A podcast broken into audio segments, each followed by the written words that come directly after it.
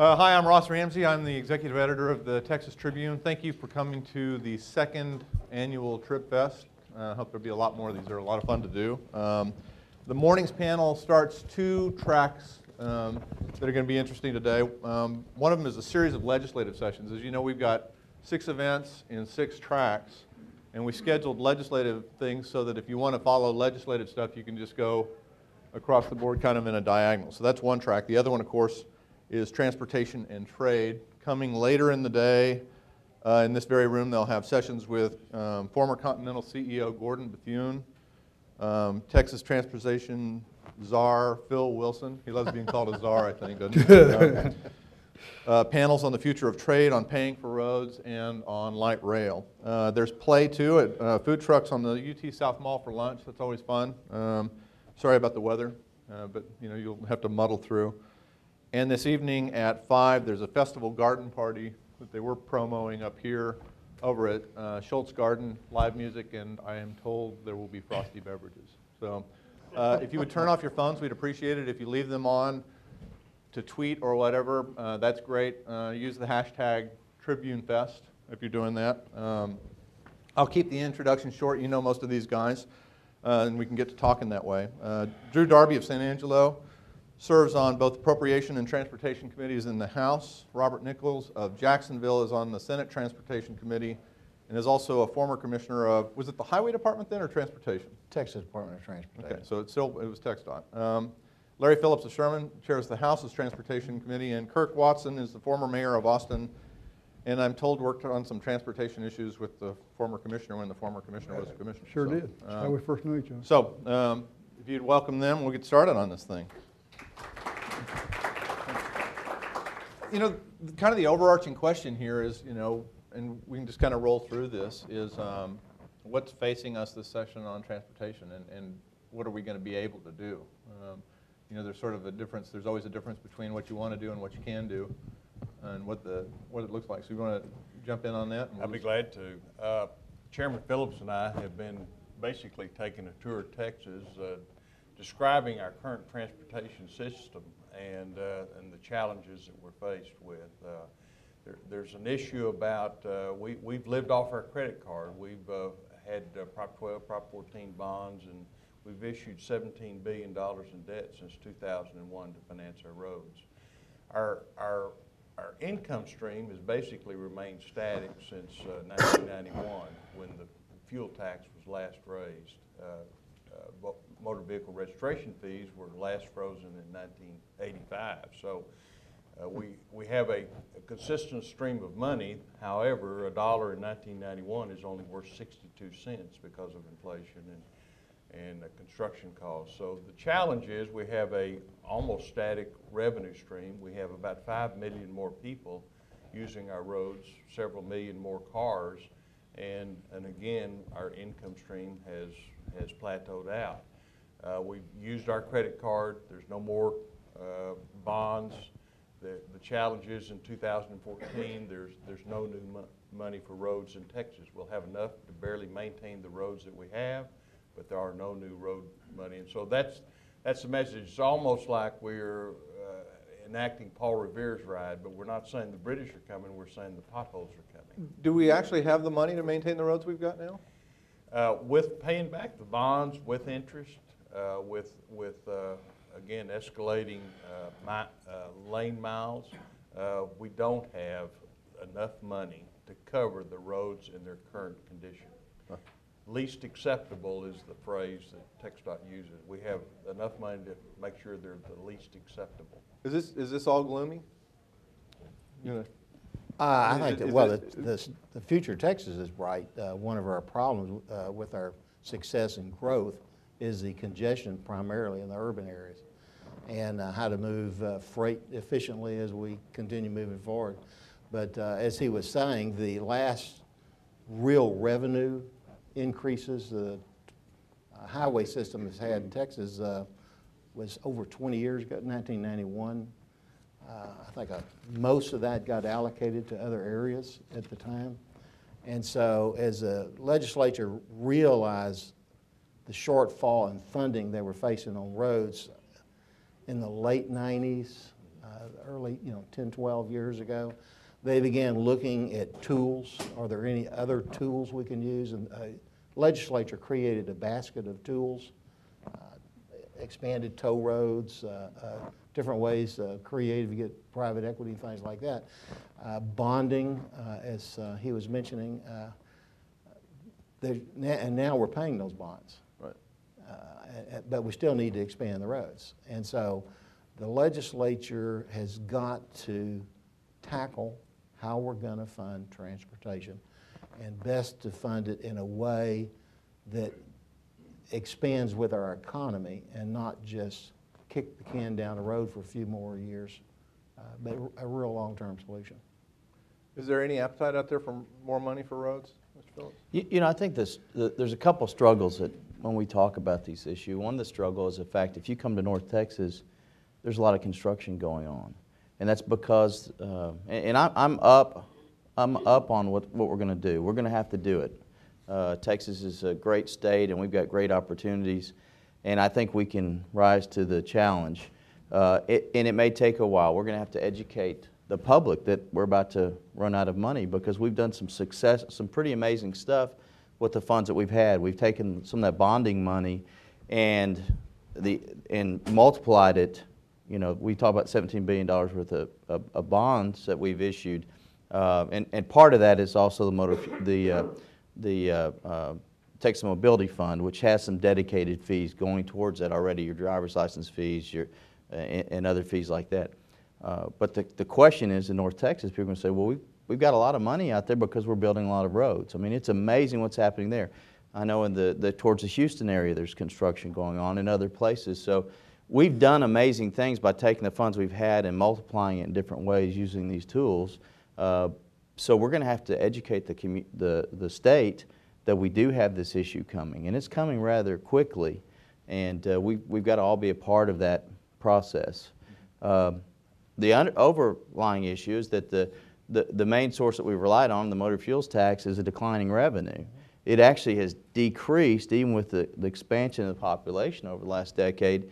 Uh, it's now probably gone up a little bit this year, uh, and that has to do with the, the price of the gas, obviously, per gallon, and the, um, the, the, the fact that people are being more conscious about what they do, and the cars are, are more fuel efficient. Electric cars obviously don't pay any motor fuels tax. But that's not just Texas problem. That's a national problem. And so what are we going to do to replace or come alongside the motor fuels tax? That's going to be a real challenge.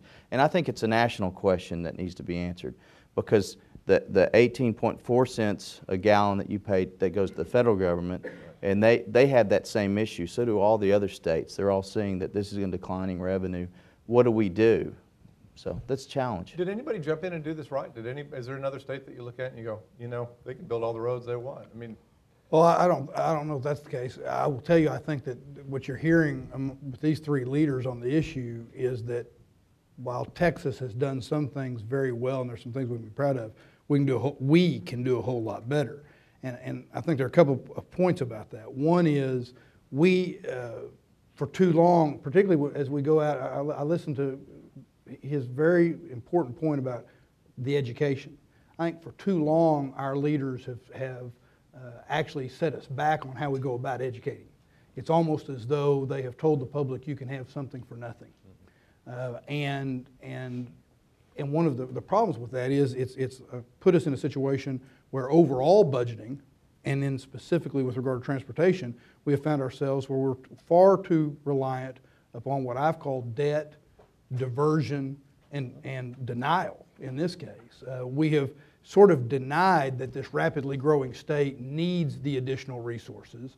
And in fact, the political dogma has been we can do this with what we have. In fact, the way you started your question was interesting what, what we should do and what we can do. Right. Well, we've defined uh, can do as really something far less than what we really can do. Um, the, the, the other part about that is that we've diverted a lot of money. We diverted across the board in the budget uh, from general revenue dedicated funds to different things, which I've talked about quite a bit. But in the area of transportation, uh, we've also done that as well. We, the, the, the Fund Six money that people think will be going to transportation projects, it's going to other things. And pretty much before every session, the leadership stands up and says, We must stop this. This is wrong. And they get all the political good feelings out of that, and then nothing happens with it. So, part of what we're going to have to do is we're going to have to recognize that you shouldn't get the benefit, political benefit, of being very visionary and here's what we should do, here's what the goals ought to be, here's what our great needs are, and then turn right around and get the political benefit of saying, we are not going to do certain things. Because ultimately, that's on a collision course. And I think we're seeing the front end of that collision course. Are we building this stuff, there's, there are projects going up all over Austin, all over other parts of the state. Um, Are we building it wrong? Are we building it, you know, um, you mentioned building it with credit card and kind of running up debt. Is, is this the way you would have built roads if you, if, is this the best way to do Texas- it? And does it put us in a, does that put us in a hole itself? Well, sure it does. Uh, Texas uh, built the finest road system in America. If, if, if your family has traveled any place in America outside of Texas, you, you've come back saying, thank goodness we're back in Texas with our good roads. And, and we paid as you went. Uh, we, we've had a fuel tax since the early twenties, nineteen twenty-three. So the, the idea that we're paying fuel tax uh, now more than, than uh, we have in the past is just not true. In uh, 1927, the, the fuel tax was uh, uh, three cents, but the price of gasoline was 15 cents. So uh, Senator Watson's correct. The 20 cents that we collect, only 15 cents goes into Fund Six, and the, the other nickel goes for education. And it does go to education. Uh, The reality is, we spend about 1.1 billion over the biennium to fund tex, uh, to fund DPS. Well, is that a good state function? Sure it is. We need uh, policing and protection on our highway system, but uh, to get back to your question, the, the idea that uh, we, we paid as you went, but politically, we've gotten away from that. We've gotten away from having um, uh, access to the finest road system. Uh, You actually pay the cost to access that fine, that fine system. And so somehow we've got to get back to, if you want to use our road system, and everybody does, every day, uh, then there's got to be a commensurate uh, charge for that, and, and we've, we've gotten away from what it truly costs. But if I'm a voter and I look at this thing and I say, you know, I've been price sensitive, don't raise my taxes, don't do these fees, and I do want roads, well, they're building a bunch of roads, I can get around, and they didn't raise my taxes. I mean, I mean, if you're, if you're selling this to me. There's an what- opportunity cost. What's not, what's not working here? Uh, In the urban areas, uh, five o'clock, when people are stuck in traffic and they don't, can't get across town, and they're just sitting there frustrated because somebody has not solved that problem, uh, I don't think they're just sitting back thinking everything's fine. Uh, uh, Most people uh, just want to get home and use the highways to conduct business. We're responsible for looking forward in time to see where that cliff is, where the funding that's building these new projects disappears. And we are rapidly approaching that. We've exhausted the uh, uh, traditional revenue streams. Uh, We have borrowed up to the hilt. Uh, We've got general obligations of the state. We have TXDOT obligations of future fuel tax revenues are going to be paying off this debt that are obligated, the toll road debts that have been created, the local obligations from communities on other projects. Uh, We've amassed quite a bit. And we see, looking forward in time, that the new construction is going to rapidly diminish unless we come up with a solution. And the solution is not issuing another bond issue. And the solution is not doing what we've done in the past again. Uh, We have to come up with new, uh, uh, real solutions, and everyone here has been looking at it and understands that. Is there some obvious place to go for solutions here? Is there some obvious, we don't have to go in order, you guys can interrupt each other. Well, but, well, I mean, but before we get to that point, we still have to define some of these issues and educate people, because you're exactly right. We- We've had a lot of growth, We- the- you know, the- we see a lot of, lot of construction.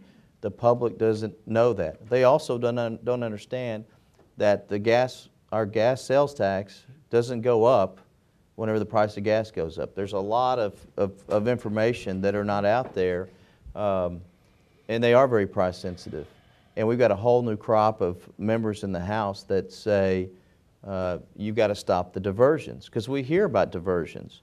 But at the same time, when I look at the list of diversions, and it's primarily going to DPS, uh, and the Constitution says policing roads, you, uh, construction, maintaining, policing roads. We can't say, some people may not want DPS out on the roadway sometimes, but, but nonetheless, they're a part of that. Parts of it. And so. That's where I am. That's exactly, you know, so, that, so that's about $1.1 billion. And if you look at that and you say, okay, we could probably find $300 million out of that that's going to pay for labs to monitor drugs, money to go down to border enforcement.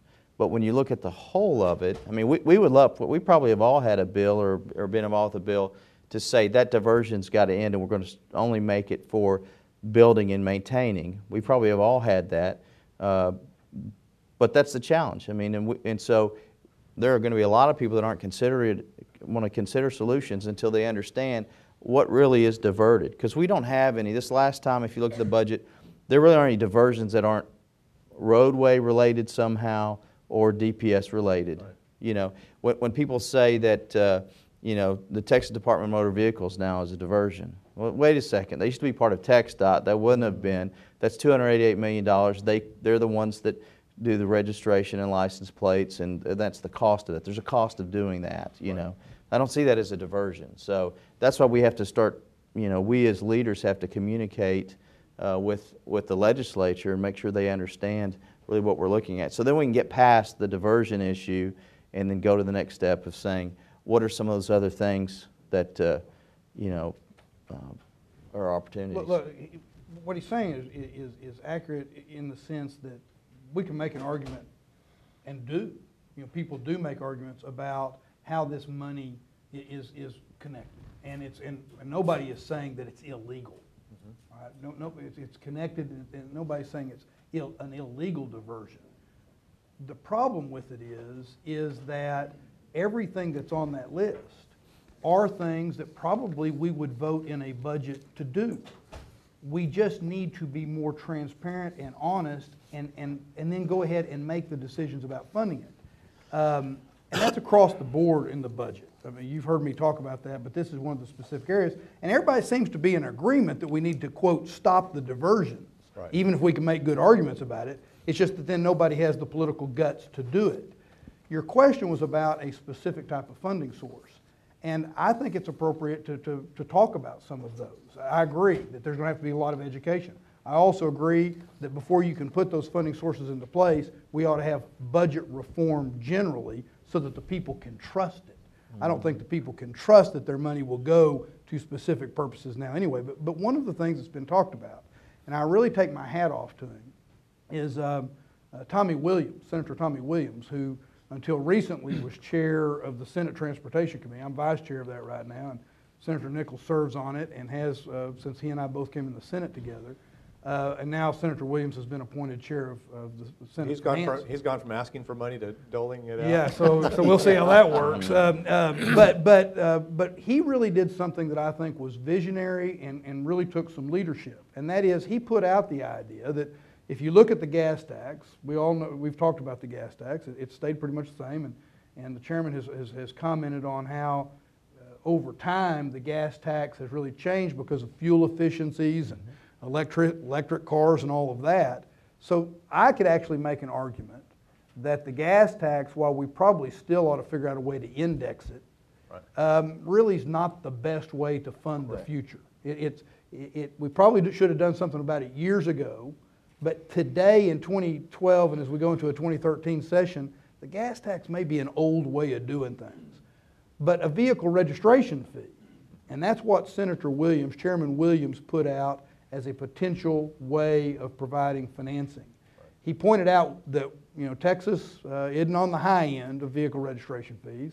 44th in the country. 44th in the country, and, and, and as the representative also just pointed out, um, that hadn't really been changed since 1985. Um, and, you know, uh, I, I've said in a lot of places, one of the great things about Chairman Williams stepping out there that way is he has the credentials. He not only has the credentials as an expert in the area of transportation, having served as chair of the Senate committee, but he also has the credentials that nobody's going to look at him and say, wow, that's a wild tax and spend uh, liberal. Right. You know, this is a guy who's very frugal and very smart in the way the state spends its money. So I really think we ought to be talking more about something like that. I'm worried that that got out there, it caught a little fire, and now you don't see it as much. But that would be something that we ought to be talking about. Do the politics, I don't want to get into a whole thing on the Tea Party or anything, but do the politics right now argue against solutions? You know, John Carona, the senator from Dallas, went out in front and said, you know, maybe we ought to have local option taxes. Maybe we ought to do indexing. I think Vicki Truitt went out in front on, on some of that and came back, both of them came back with a bunch of arrows in their back. Um, do the politics right now argue against having these conversations about, you know, if you want this, it costs this, you got to do, you know, you know, you can take this to education, you can take this to any number of things, but on transportation specifically, um, how do you negotiate? You- You can't get away from the stuff. politics of the issue. Right. Uh, You know, I prefer to talk about it in, in terms of investment. Uh, Two years ago, uh, Chairman Phillips and I uh, did a study on, on the cost of doing nothing. And we found out that on average, every Texas household pays about fifteen hundred dollars a year in wasted fuel, loss of productivity, stuck in traffic, uh, more wear and tear on their vehicles, repairs, that sort of thing, about fifteen hundred dollars across the state per year. If we do nothing and we keep the same income stream, that cost is escalate to fifty-three hundred dollars a year in the year twenty thirty. Hmm. So every Texas household will spend, directly or indirectly, about fifty-three hundred dollars. So the question became, how much can we invest in transportation infrastructure today to bring down that cost curve? Right. And the, and we looked at around sixty dollars, which would be, uh, the increase in the vehicle registration fees. What would that sixty dollar investment do to bring down that cost curve? And amazingly, it brought it down to twenty-seven hundred dollars. So if you, if you change the dichotomy of the conversation from a tax or a fee to investment in road infrastructure, does that change the pol- politics of it?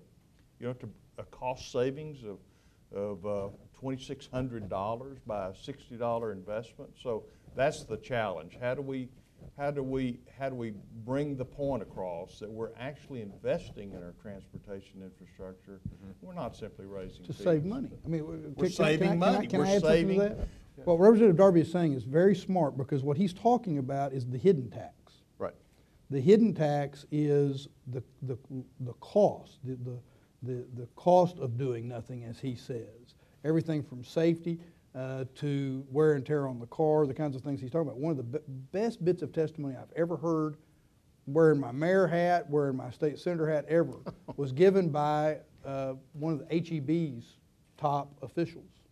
I mean, he did, he did a brilliant job of talking about the hidden tax of when they're trying to transport the, the, the food they sell, when they're trying to get it out to the stores, and they're stuck in traffic, and they have the additional transportation costs, they have the additional uh, fuel costs, they have all of the, the time, labor, and all that, and how that gets added into the cost of food that I then buy that they're, the, the hidden tax. And so the, Fifteen cents for a gallon of milk. for there you example. go. So, so, so the, th- that's a very, what he's saying is, is very smart and very important to how uh, this gets communicated. Too often, I think, those, when looking at politics, look at just one side of the equation and want to seek the political benefit of saying they're holding the line.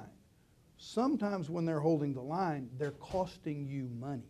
So you guys are all politicians. When you go to town hall meetings and you talk to Now, people these about are all this- statesmen. Well, okay, you all, you all, are- y'all are, before you were statesmen, when you were politicians, you may remember that part. Um, When you go to town hall meetings and you talk to people, and you know, some of them are price sensitive and some of them want roads, some of them want low taxes, whatever they want. You talk to them and you walk them through some of this stuff, does that sell?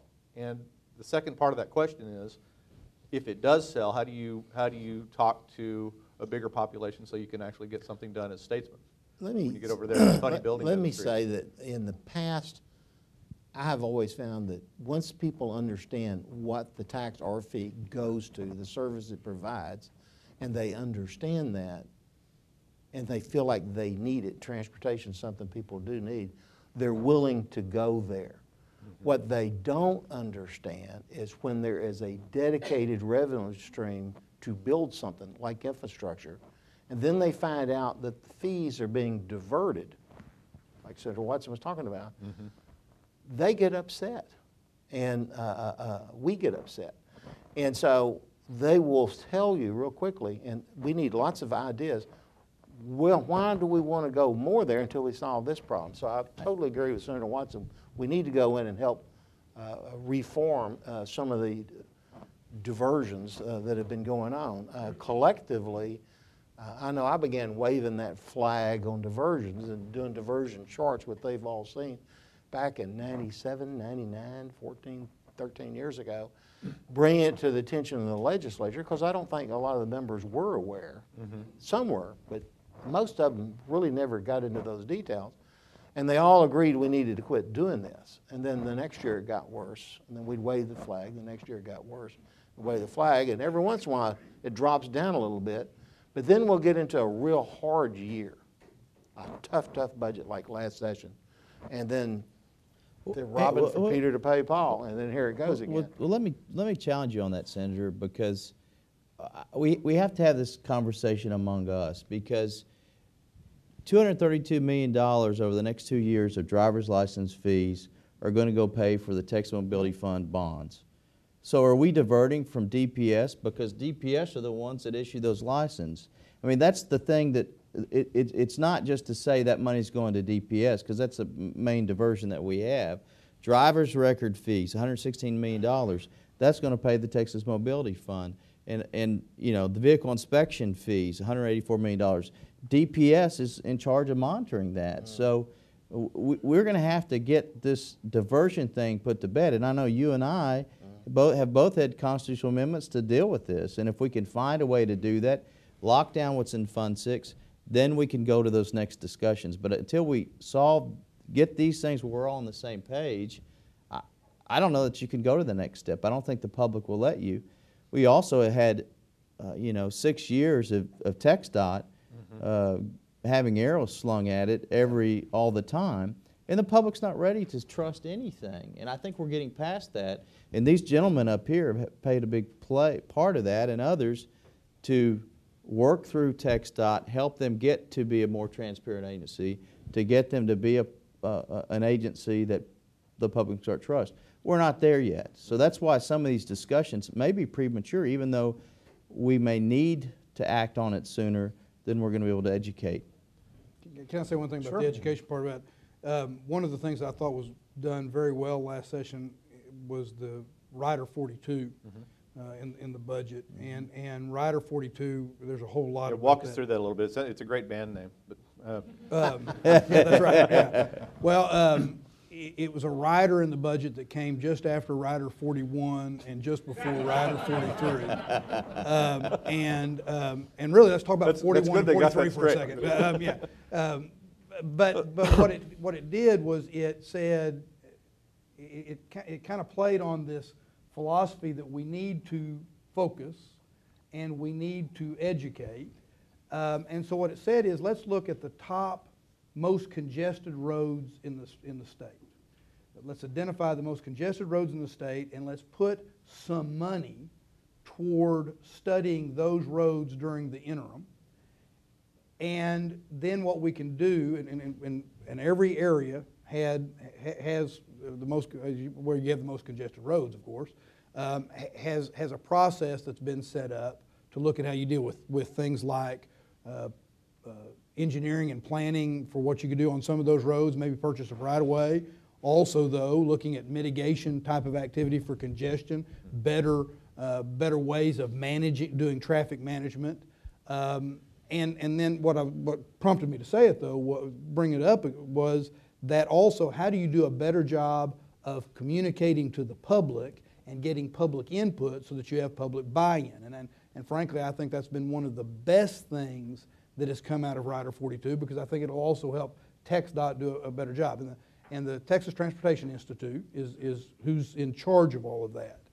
What's, what I, again, what prompted me to bring it up was the education part of it. They're working very diligently to help create better mechanisms for communication and better mechanisms for gaining that input. But since we're talking about it, I'll just mention one other aspect to that. What my hope is, is that now that there had been, there's been money appropriated under that rider, and there's been so much good work going on during this interim, with a report due, um, I guess, in November. November, right. So that we will have. uh, Right, right after that date, the sixth, what? I don't, I election, don't, yeah, I don't after- remember what that is, but, um, um, but, but something's coming up, I Right, guess. yeah. Um, so, yeah, right after, yeah, right after the election, so that nobody has to deal with it. But, but what it boils down to is, it's a report to the legislature. And what my hope is that two things come out of that.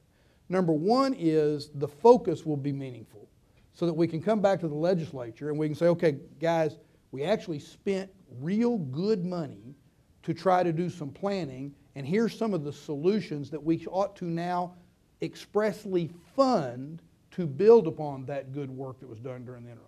So that you don't have this um, fear of just putting money out there and, and not knowing where it goes. You can actually target it and focus it.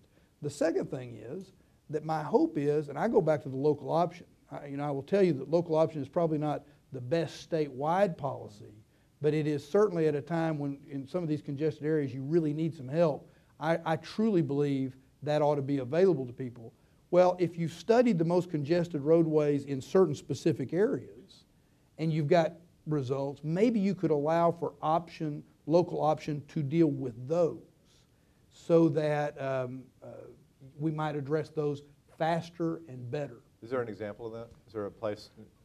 Well, I, I, one place I might look at would be uh, this little road, uh, Interstate 35, um, that runs through Right. my Senate district.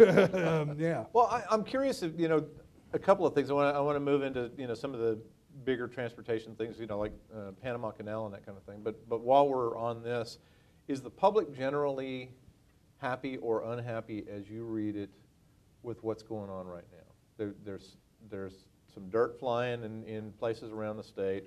There's a lot more toll roads than there were 10 years ago. Um, gas taxes are the same as they were.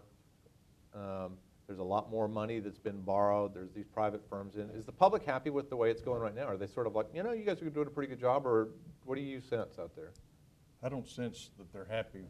Uh, Out in my part of the world, uh, we're seeing a lot of oil and gas explo- exploration. Uh, uh, The state is benefiting greatly from the, uh, this exploration, but it's bringing costs, uh, destruction to our county road systems out in, in my part of the world.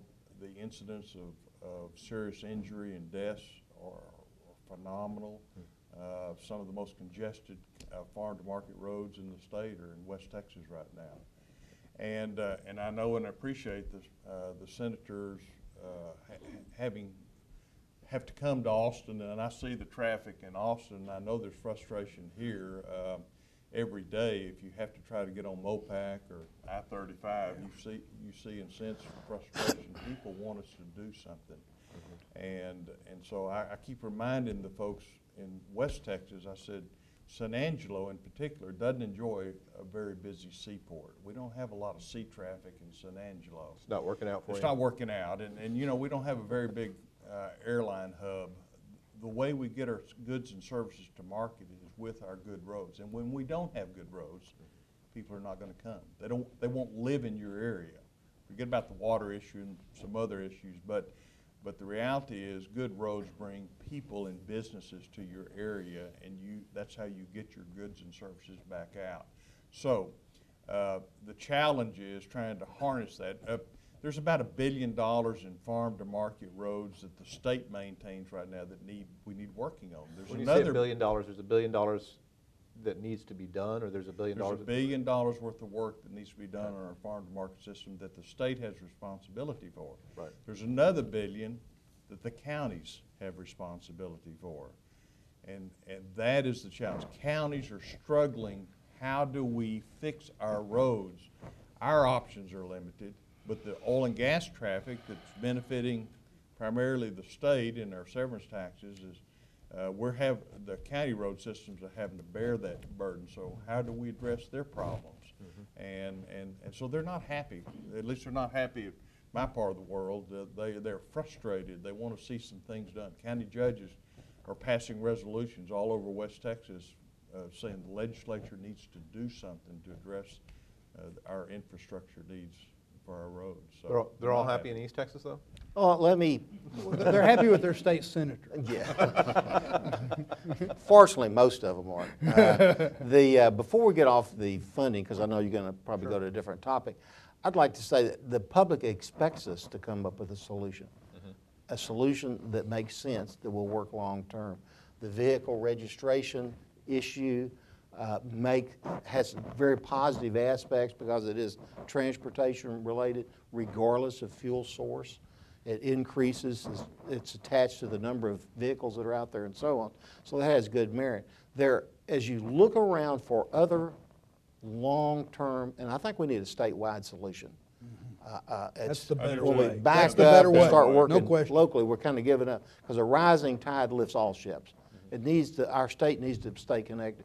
And as you identify what issues should this meet, uh, you'll see that for long-term planning, so that you can have an assembly line uh, uh, uh, uh, of engineering, right-of-way, environmental, transportation project, that's what made the department so successful in our state system, so great, is we had a constitutionally dedicated revenue stream like fuel tax.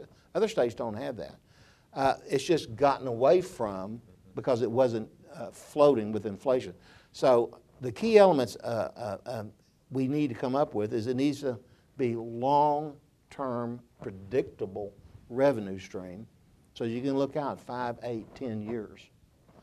It needs to be transportation related not something somewhere else that you bring in. It needs to be related to the vehicles and the traffic. Uh, it has got to be constitutionally dedicated. If you do not constitutionally dedicate it, they'll, in bad years, will get robbed and you lose your predictability.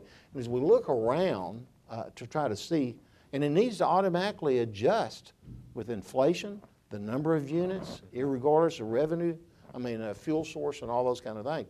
And as you look out there, there, are we collecting any transportation-related fees right now that meet that definition? And the answer is yes, we are. If you look at the sales tax the public pays on a vehicle right now, it's about six and a half percent, goes into the general fund.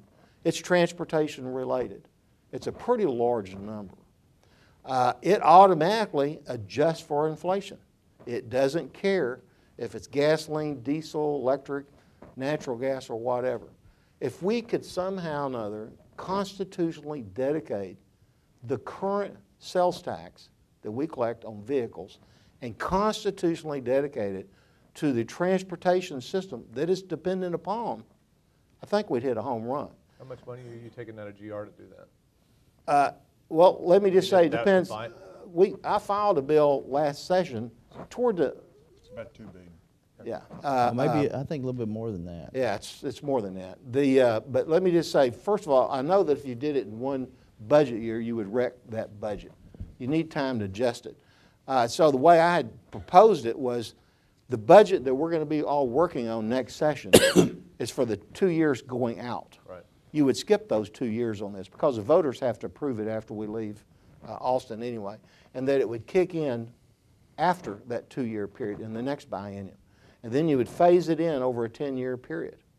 You would also allow that revenue stream to pay the principal and interest of the bonds that went to transportation that are already in GR, and that's about 350 million a year. And if you run those numbers out, it doesn't look like a lot of money early on. The first three or four years, virtually not a whole lot of impact to the department, I mean, the state budget. It starts really kicking in year four or five. But knowing there's a constitutionally dedicated revenue stream, it would hit, under last year's numbers, about two and a half billion. The department could automatically book and begin working on over 10, 11 billion dollars of project in that period, of- for that period of time. They begin the environmental, they could uh, do the right-of-ways, the engineering and all those kind of things. And when the real construction hit, that's when that revenue stream kicks in. So you'd be back to pay as you go, or Yeah. something like it. And as inflation goes on, and I think we're fixing it an inflationary spiral in a few years, it will automatically adjust instead of uh, attaching uh, into one energy source and uh, um, those kind of things. Anyway, I think, Uh, And, and those are the kind of ideas that we need to think about, and I think that's something, that's something that we could get on, uh, I think, and get some strong support in the House to, to, because, again. I was going to ask, because you've got a much different house coming in. Yeah, well, I think for, for this, again, because that's not saying we have to raise taxes, that's saying we're gonna direct the, the revenues, the taxes that we receive, and put it to where it's more transparent where, where it should go, or where it's logical to go, so people know, when I pay that, that's what we do. Before we leave this funding uh, issue, I wanted to say, uh, our local communities have done a fantastic job, I think, trying to, to help, because they've dealt, they've been the brunt of this congestion, the, the, the major metro areas. And some of the communities, I think, are a little behind others. And if you come to North Texas, the Dallas-Fort Worth area, it's amazing what they've done. And they've done that through partnership, working together and trying to work with TxDOT. And it hadn't always been, and, and working with the toll authority up there.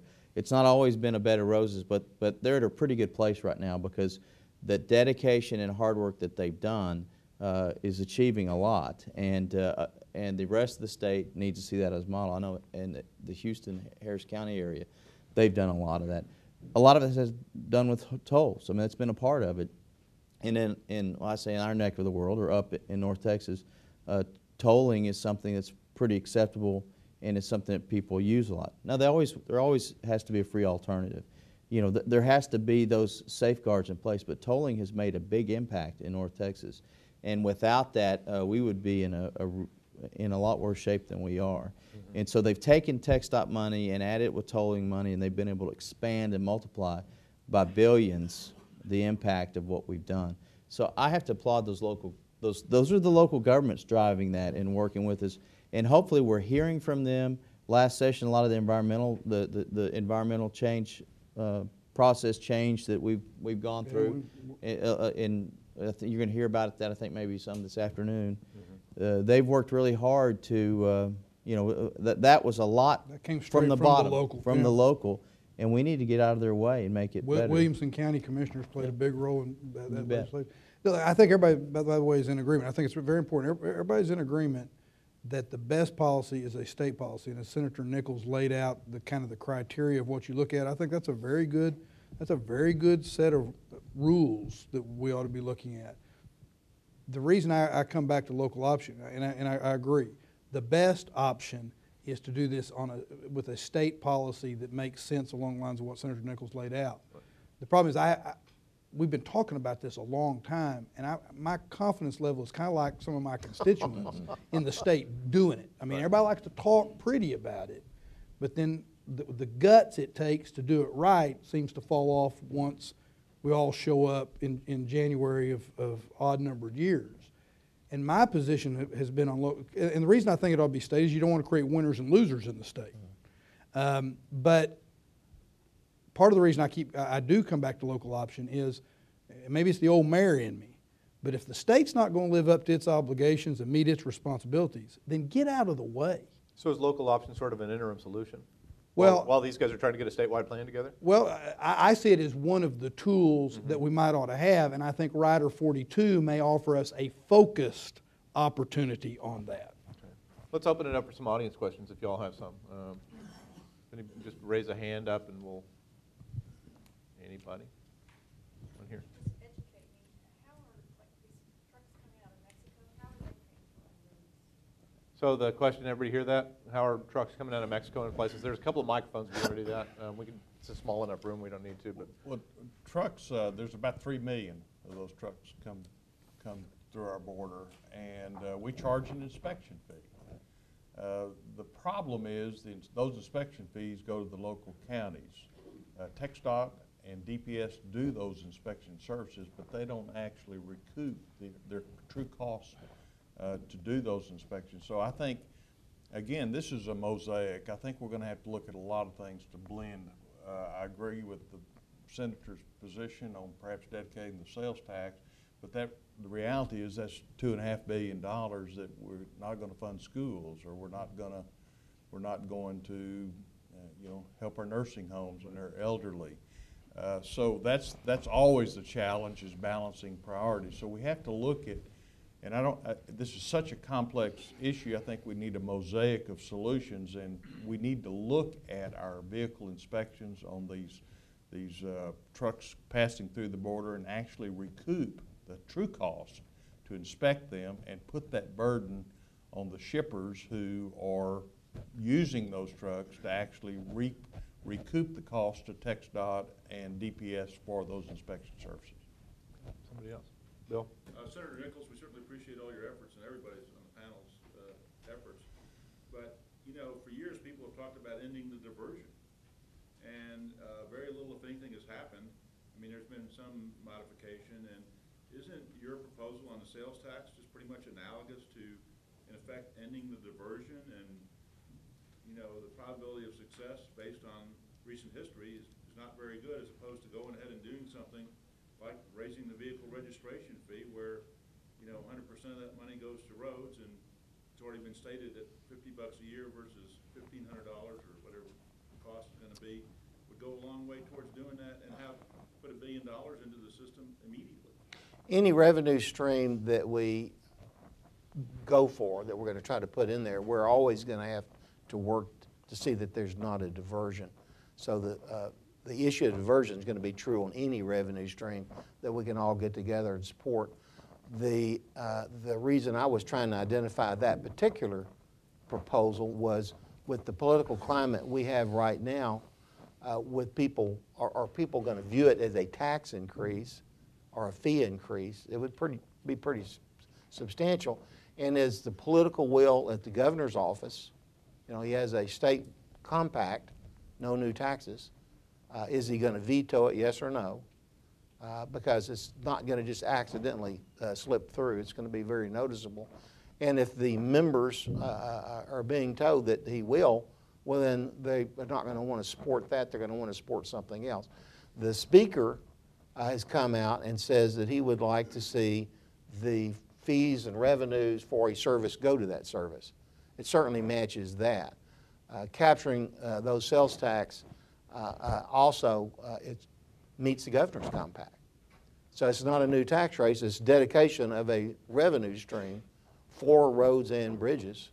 And the, remember me talking about the assembly line, it takes three and a half years to get, and, and uh, I know Senator Watson, I uh, co-authored a bill to help speed up the environmental process.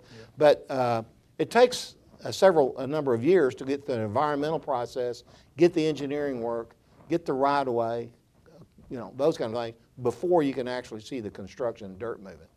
And so, if you had that money right now for those new projects, it would still be three or four years. And so, timing that in and knowing you've got that cash when you need it, you can go ahead and start on those projects. The, uh, I I think the structural impact, uh, timing-wise, comes out about the same. Do the four of you read the governor's compact as a pre-veto? I'm sorry, I haven't read the governor's compact. All right. Do you interpret the governor's compact? I'm trying to- Do you, do you, do you see this as a pre-veto of anything like a fee increase? I mean, he says in his compact, I don't want any tax increases. Um, When you're looking at that from a legislator's chair, does that mean you're going to leave the vehicle maintenance fees I alone? didn't necessarily read the word fee in that compact. Well, it doesn't say the word fee. I've, I've actually, I've read it, uh, so that you won't have to, but. Good, um, thank you. It has, I'll, I'll read the, Tri- I'll, I'll read the Tribune and figure out He- what. He talks about, he talks about no new taxes, but doesn't talk about fees. And I'm just wondering, you know, what's been foreclosed here? What's the, what's the pre-veto?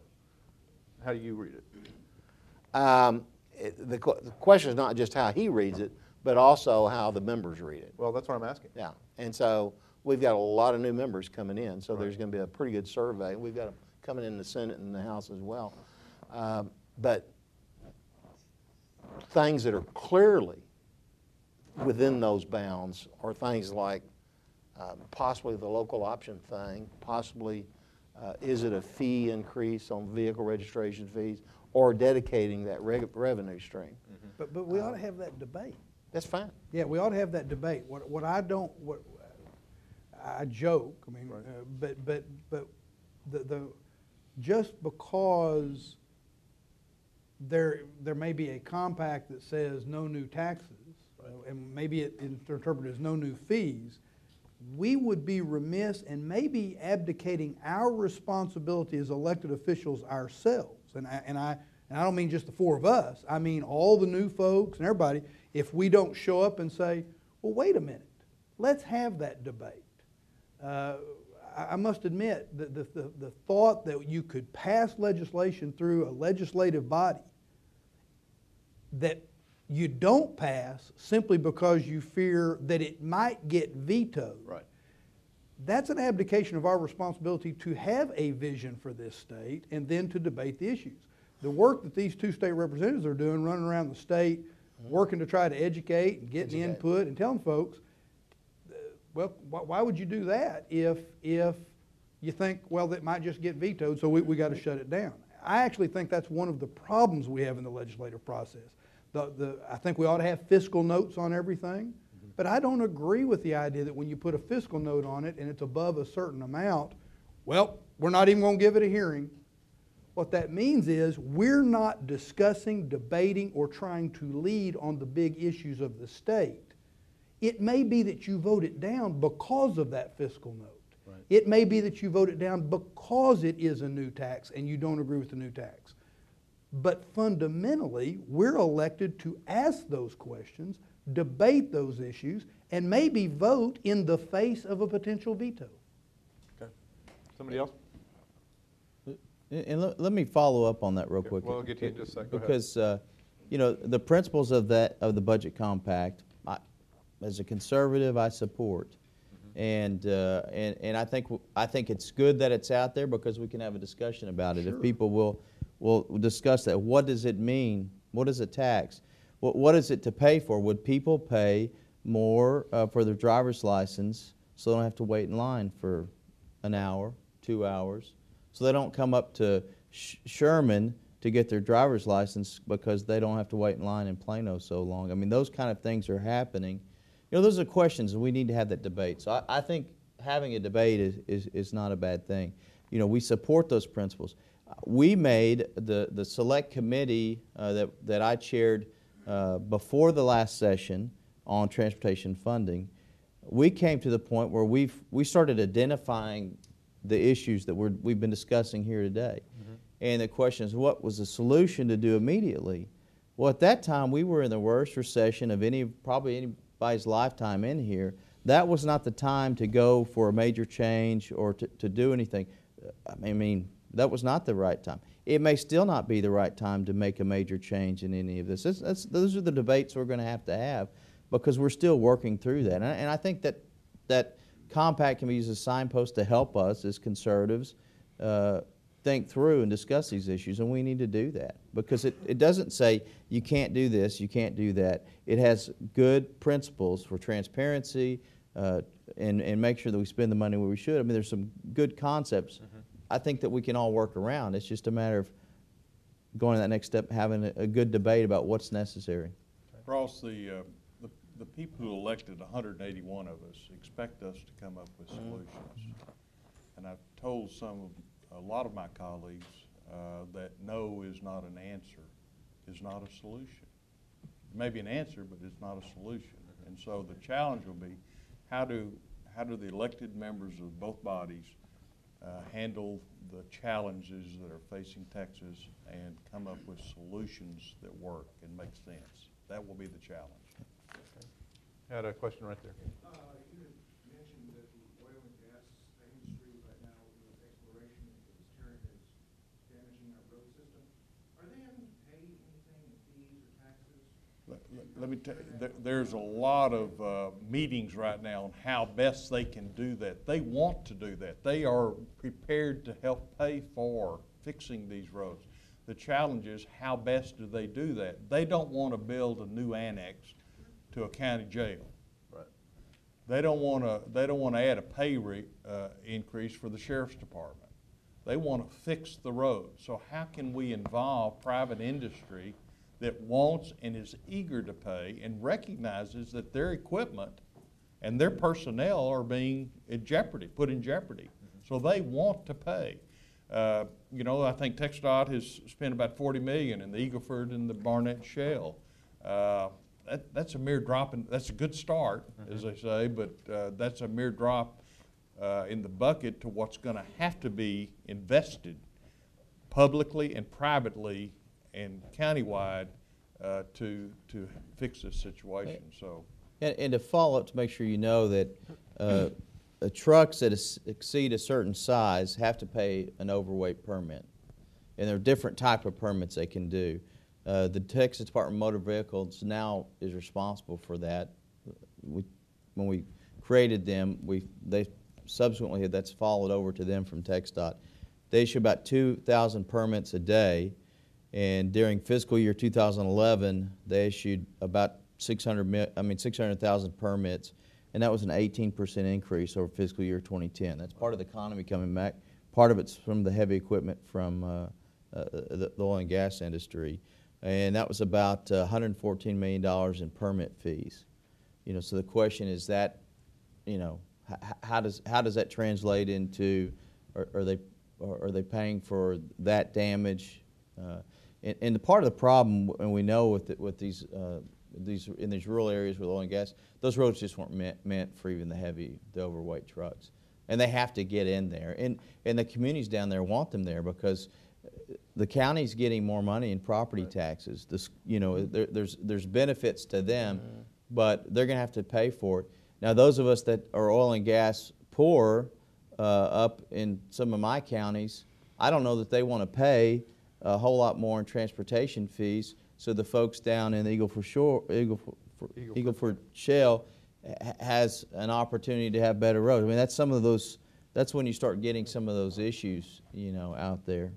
Um, We dug into that issue pretty good in our Senate district uh, uh, a couple, a few years ago. We have the Haynesville Shale in East Texas, and it's the uh, saltwater trucks, and it's not so much the rigs, it's the routine runs by the saltwater trucks and stuff that are tearing up the roads. And so we started digging in uh, uh, to, is there any current mechanism uh, that we might look at that is proportional at a county level based on production that is not there if you're not having production. And the closest thing we could find were the severance uh, fees or taxes uh, currently on gas and oil that are coming what out a of the ground. severance fee? Will you explain that to people? Okay, it's a, it's severance is, um, it's, you took minerals and you severed them from the land, so a number of years ago, you can call it a royalty that the state gets. Uh, it's a, I don't want to get, but that number has been fixed for uh, quite a number of years. And we went to the comptroller's office to see if, is, do we have these records by county? And yes, we do. We pulled the county records up for like 10 or 20 years on a lot of counties, and then we looked at it as a statewide issue. And if you, that mechanism could be used if you attached a road construction amount to it, or you uh, dedicated a certain portion of that uh, to the counties that that production came out of for road repairs. Uh, That would, there, there's a lot of discussion to be going on to- for that, but the mechanism is there and it could be done. Uh, uh, When you start talking about touching the severance tax, people get pretty excited though. Uh, Twenty-five percent goes to schools, the balance goes above a certain number to uh, the rainy day fund. Gentlemen, we have blown through an hour. I really appreciate it. Could you give them a hand? Thank you. Is that it? Um, me Yeah, show you go to, mine. Go to your next class. Let me show you my Okay. stick.